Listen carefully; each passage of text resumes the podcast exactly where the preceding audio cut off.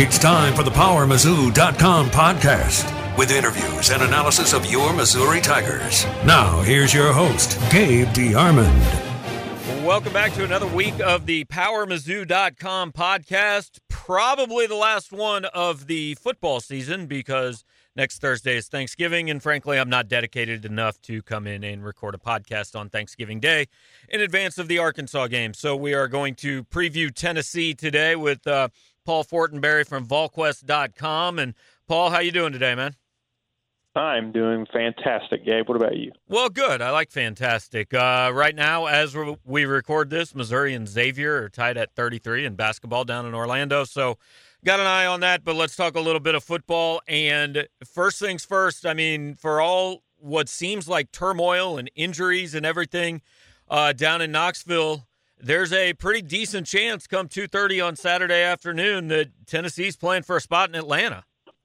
Yeah isn't that wild? I mean you, you think kind of how up and down the season has been. You know tennessee wins its first five games and, and is in the top 10 in the country for the first time in, in a long while. And you know knoxville is, is celebrating and so excited. And then they go on that three game losing streak. And um, you know, I, I think that the South Carolina game obviously soured so much for Vol fans when if they win that game, it's you know it's it's theirs to lose the East, and now Tennessee is you know worried whether or not they can get in. I mean, it all depends on whether or not Florida loses to LSU, and and you know I think most people believe that LSU wins that game, but um, you know I don't think anyone would say it's you know unfathomable if Florida pulled something out down in Baton Rouge. But uh, again, you'd like their chances. Now that means Tennessee has to take care of business, and that means this game against Missouri uh, counts for a lot, and so does next week against Vanderbilt. But Tennessee has to take care of itself. They they really can't,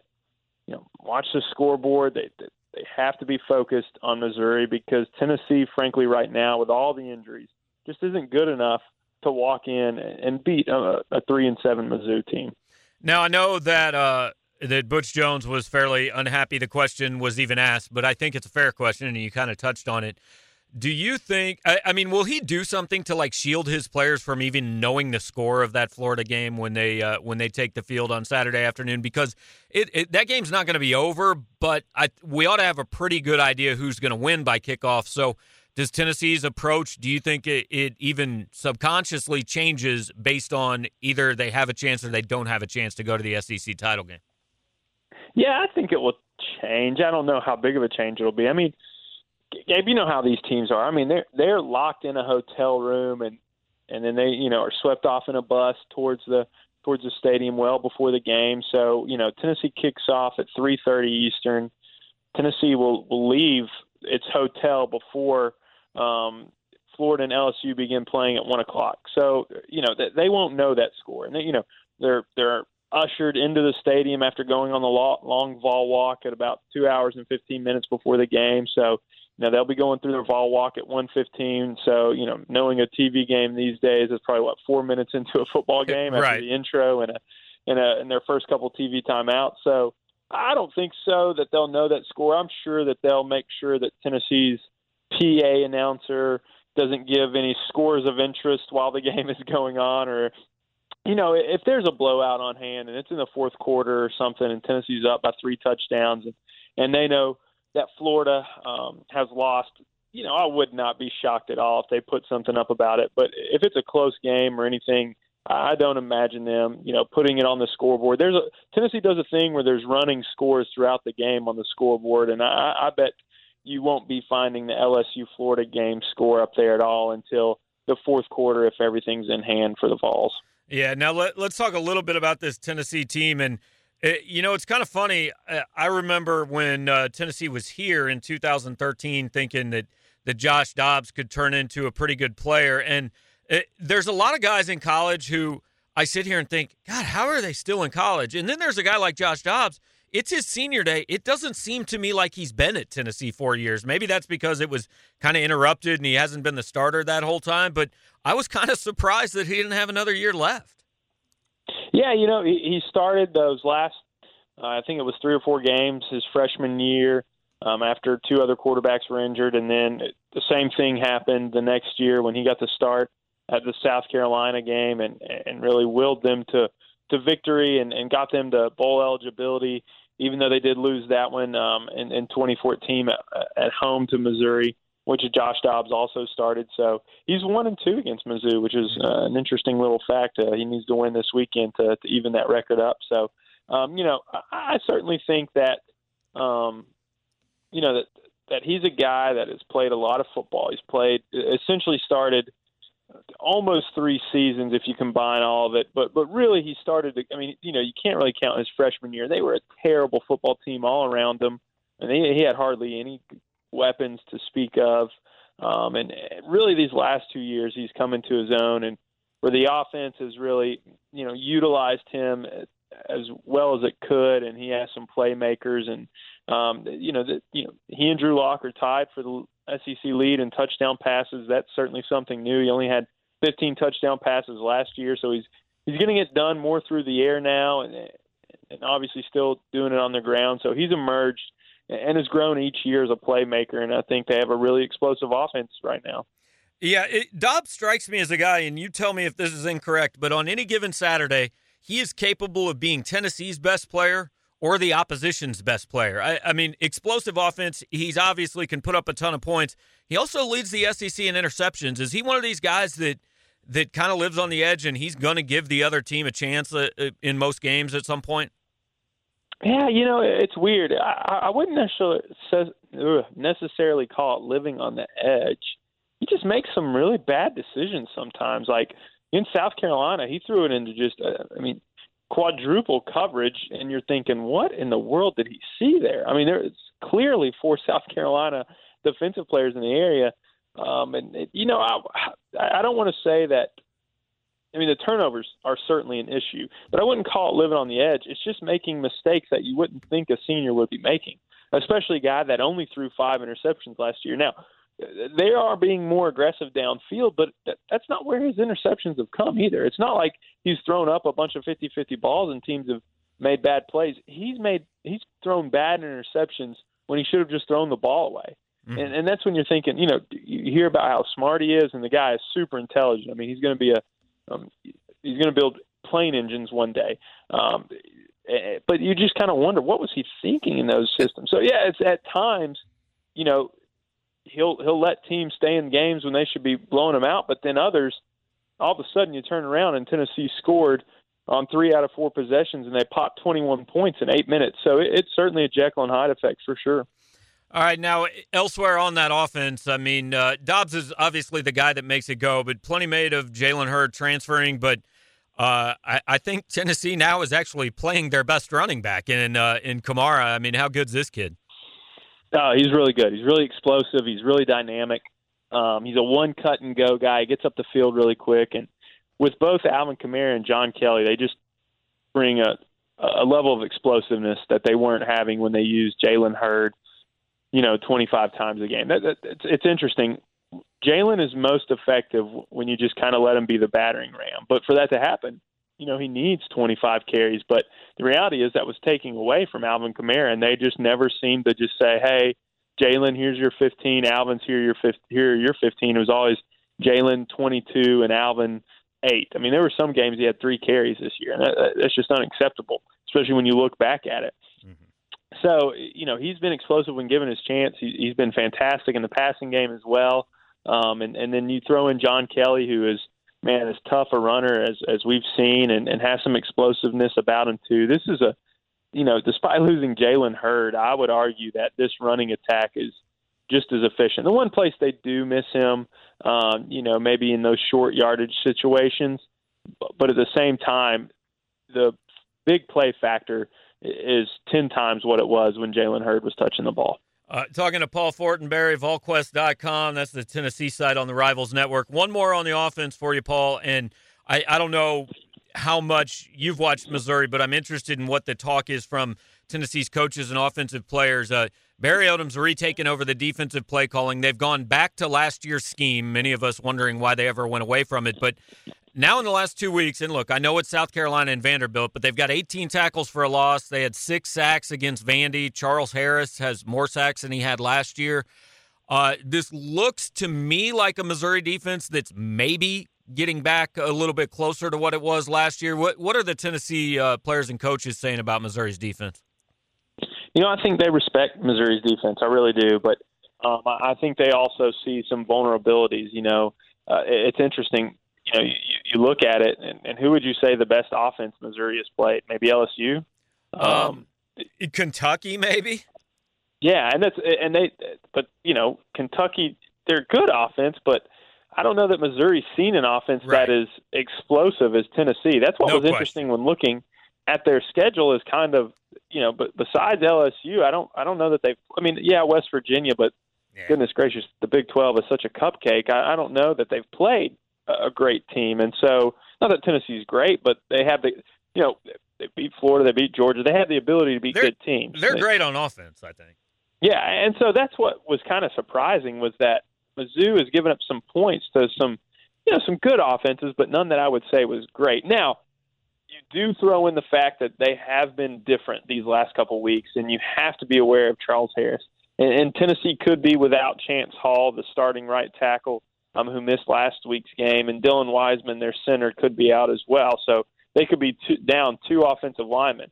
Um, but but Tennessee uh, looked good last week on the on the line of scrimmage against Kentucky w- with some replacements. So, and they've played a lot of offensive linemen this year too. There's been a lot of injuries everywhere on Tennessee's roster, so that's at least they're it's beneficial in the term that a lot of guys have played. But you know, I, I don't sense any worry. I do think that Tennessee will come out aggressive like they were against Kentucky and try and look to score early uh, because I think they fear Missouri's offense more than their defense. So they'll they may feel like they have to score you know 35 40 points to pull this one out yeah I, am pretty interested that's the matchup missouri's offense against tennessee's defense i mean i I don't know. Missouri's offense has been so up and down. Uh, they've looked good at times, looked absolutely as bad as they did last year at times. But Uh, you know what they've got is Damarea Crockett, a freshman running back who is the best thing they've got on offense, and yet an offense that seems to want to make us all believe that what they're really good at is throwing the football all over. Tennessee's number 100 in the country in run defense.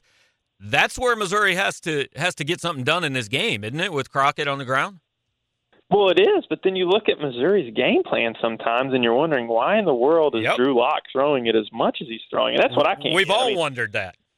I look at some of these stats and just wonder if they just have an identity crisis. And the two biggest questions I have when looking at Missouri is one, why in the world did Arkansas not recruit Damarea Crockett? I mean, I am right. dumbfounded by that. And then two, why does his own team not use him more? I mean, this kid looks like a really good player. He's big. He can he can go with a workload. He's better than Ish Witter, and and you're kind of shocked that they didn't use him earlier in the year. But the same time, yeah, I do think that they. I I think what Missouri's issue is, I do think they have talented receivers. I think they've fallen in love with them a little too much.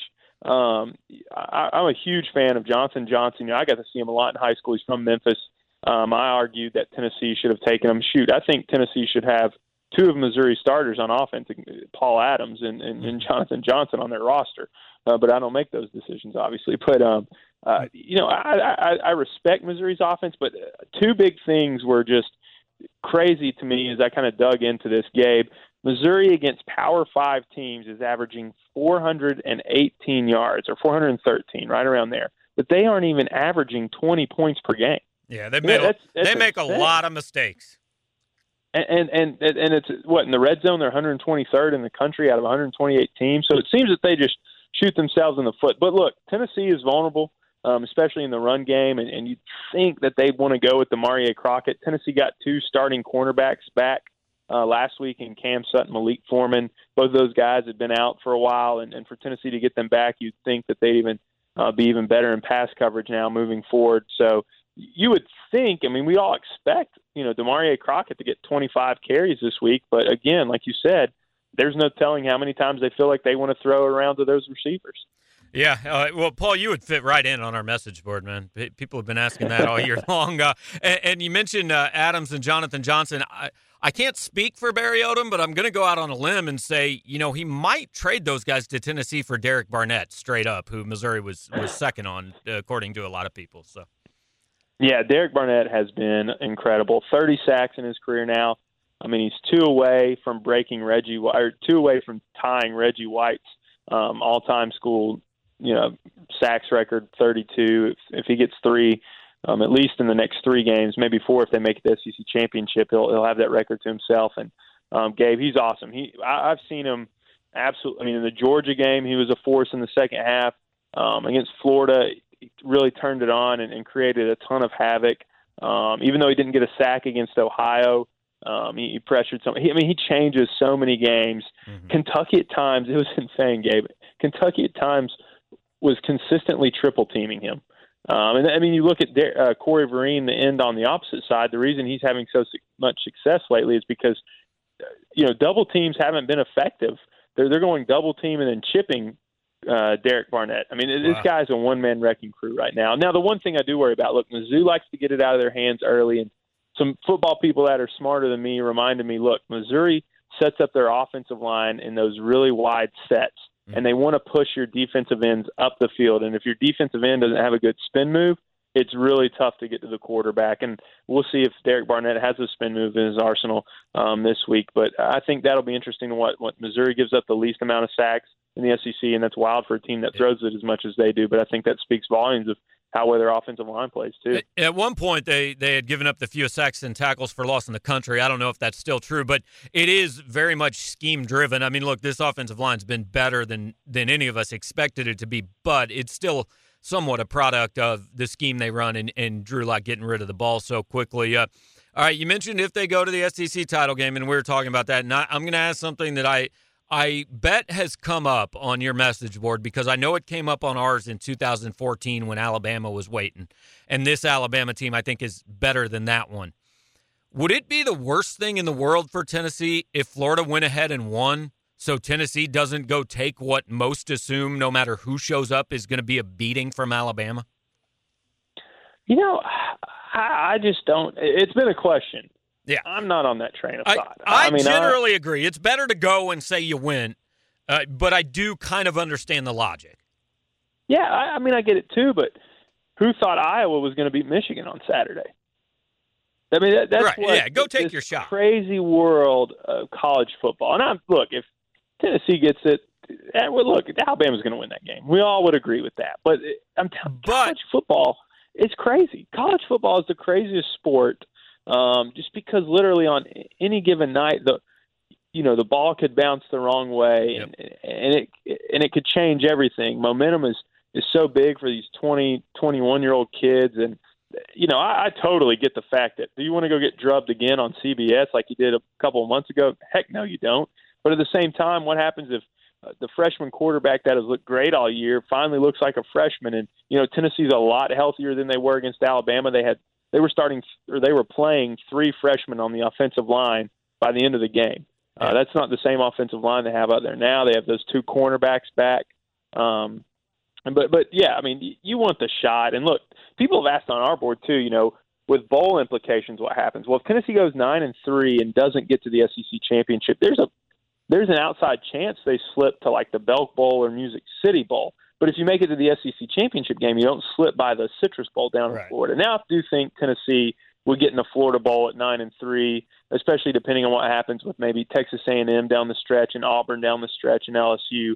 Um, just depending on how things work out, they could certainly even make it better than the than the Citrus Bowl in Orlando. But to the very least, you go nine and four and you make it to the Citrus Bowl and you play a Big Ten team. And if it's not someone named Ohio State or Michigan, you'd have to feel pretty good about your chances, I think. Well, and the interesting thing about that possible SEC title game to me is Alabama may be playing a scrimmage that it doesn't have to win.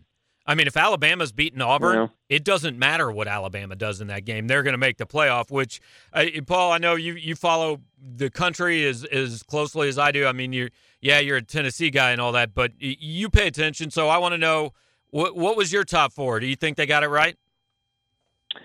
Um, you know, I, I would I would have based on what I've seen, and this isn't based on who what what's fair and what's not fair. I I would go Bama, Michigan still despite the loss, Ohio State, and, and Clemson. That would be mine in order. Um, so they got the right four think, teams. Yeah, I think they did. I think Michigan beats Ohio State, um, even though it's at Ohio State.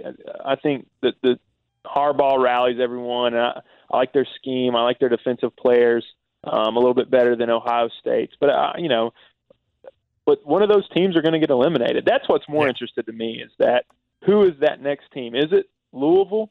Um, does Washington get back in there? Who is that next? Who, who's that fifth team that's going to make? I think we all believe that it's going to be Clemson, Alabama, one of the, those two Big Ten teams. But then the question becomes, who is that last team? And um, that's that's frankly what's really interesting to me. Yeah, I I say it's either Washington or the winner between Penn State and Wisconsin because I think Houston beats Louisville tonight. Oh, now that could be. I mean, that would be wild. So you think maybe a a, a two loss Wisconsin or or Penn State gets in over Washington? Because I think Washington could lose again. Uh, I mean, they got Oh, Washington what. State. in the championship. They got game, yeah. Colorado. They they lose a game, then I think that Big Ten champ is in, especially if it's Penn State and Penn State's beaten Ohio State and Ohio State's already in. Yeah. It, it's going to be a lot of fun. I mean, I I like uh, I I like the last two or three weeks. I also think the committee is insanely stupid for doing these rankings every week because while it Yeah. generates buzz, they just set themselves up to get insulted every week. Oh, I totally agree with you. Here, yeah, I mean, this is interesting, Gabe. When do we go to eight teams? When does that happen? Um, the first time, and it can't happen now, but I've rooted for this to happen for two or three years because it would give us eight teams. The first time the SEC title game ends up keeping somebody out. I mean, let's say, just Mm. for the hell of it, that Alabama loses to Auburn and then Tennessee or Florida beats Alabama in the SEC title game and the SEC doesn't have a team in the playoff. The first time that happens, we're going to eight. I mean, the, the 'Cause, yeah. outrage of the SEC. I, I mean, I remember a couple years ago when Missouri had lost to Indiana and they're going to play Alabama in the SEC title game, and everybody's saying, well, I don't, if Missouri wins, they still can't get in. But if Alabama had lost, they wouldn't have gotten in either. So, you know, it, it, it had a chance to happen then. It doesn't have much of a chance to happen this year, but I'm just waiting for that first time the SEC doesn't get somebody in the playoff. No, I could. I mean, yeah, that would be. Uh, that could be what shakes up the system. I, I mean, I, I'm with you. I think these last three weeks of the season are really compelling, and you know, if Tennessee doesn't lose to to South Carolina, they're right in that hunt. I mean, it, it Yeah. was wild that you know they're ranked 19th in the playoff poll and not ranked in either the coaches or the AP, which is pretty stunning. But I mean, that tells you if they don't lose to South Carolina, they're one of those teams kind of with, with the ability, especially if they were to somehow beat Alabama in the championship game. That that would possibly be your your fourth team in this scenario. I mean, that that's what's crazy right now. Yeah, no doubt about it. And that's why I think most Tennessee fans are most frustrated is you, you go to South Carolina with everything on the line, and maybe even more than you thought was on the line when you were in Columbia. Now, uh, and you look back on this season and say, man, and, and but there's another asterisk too. Is look if if I told you Tennessee was going to be without Jalen Reeves Maven uh, for the whole almost the whole season, Cam Sutton for essentially seven games, Darrin Kirkland Jr. Uh, for five games. They lost three of their top four defensive tackles. Jalen Hurd doesn't play essentially the final half of the season. Preston Williams, who led the team in receiving in the first game, um, quits midway through the season. And you know I could go on and on about all the other injuries. They're playing their fourth and fifth string linebackers um, against Alabama, and if all that happens and Tennessee wins out, you take nine and three and run with it to the bank, Yeah. and and you're so excited. But but you know, context is one thing and reality is another. When when you screw up at South Carolina, that's the Yeah. unfortunate part of it. Well, you want real nuclear winner on your message board. Have uh, have LSU win Saturday, Missouri drill or Tennessee drill Missouri, and then have them go lose the SEC title game at Vanderbilt. I wouldn't want to be wouldn't want to be in Knoxville if that happened. But uh, Yeah, me either, Gabe. I would Yeah. move. yeah, we'll finish up. Uh, get you out of here. Just just two quick ones. I mean, I you know I think Tennessee scores plenty of points and and gets the job done on Saturday. Uh, it, you expect Tennessee probably wins this game. I, I mean, I'd say by two to three touchdowns.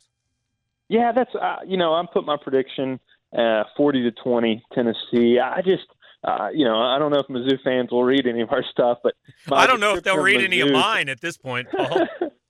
my my description of Mizzou was meh. That, you know that they they can do some things, but man, they just shoot themselves in the foot time after time. It, it just is kind of like, well, that that's kind of who you are. Same thing with Tennessee. That's kind of who they are right now. They're going to turn the they'll turn the ball over some, and but they'll score some. But then I bet, like I told you, we, we texted earlier this week. I said Mario Crockett might have his career game as a as Yeah. a freshman right this week because Tennessee's playing uh, one defensive tackle and four defensive ends on the interior right now. And so, but that's what I think ends up happening. Tennessee just is able to score more than Missouri, and Missouri kind of stalls at a couple different times throughout the day. But I still think they'll put up some yards for sure. Yeah. And then last one for you: Alabama faces who in Atlanta? Man, I'll man, I'll say Tennessee, but being, man, you got to remember, I started uh, Lane Kiffin's this is only year. So all I've seen is just the craziest things. The most unexpected things have become expected. So I, I think it's Tennessee. I think LSU wins, but like, you know, it's a coin toss. I don't know. I mean, ten, uh, for all, you, you said it. Tennessee could end up losing to Vanderbilt next weekend. That's not a gimme at all. So mm-hmm. I think it's Tennessee, but I don't have a ton of confidence in that for sure. all right, man. Well, Paul, looking forward to seeing you guys on uh, Saturday down in Knoxville. All right, we'll see you, Gabe. Looking forward to it. All right, thanks for taking the time.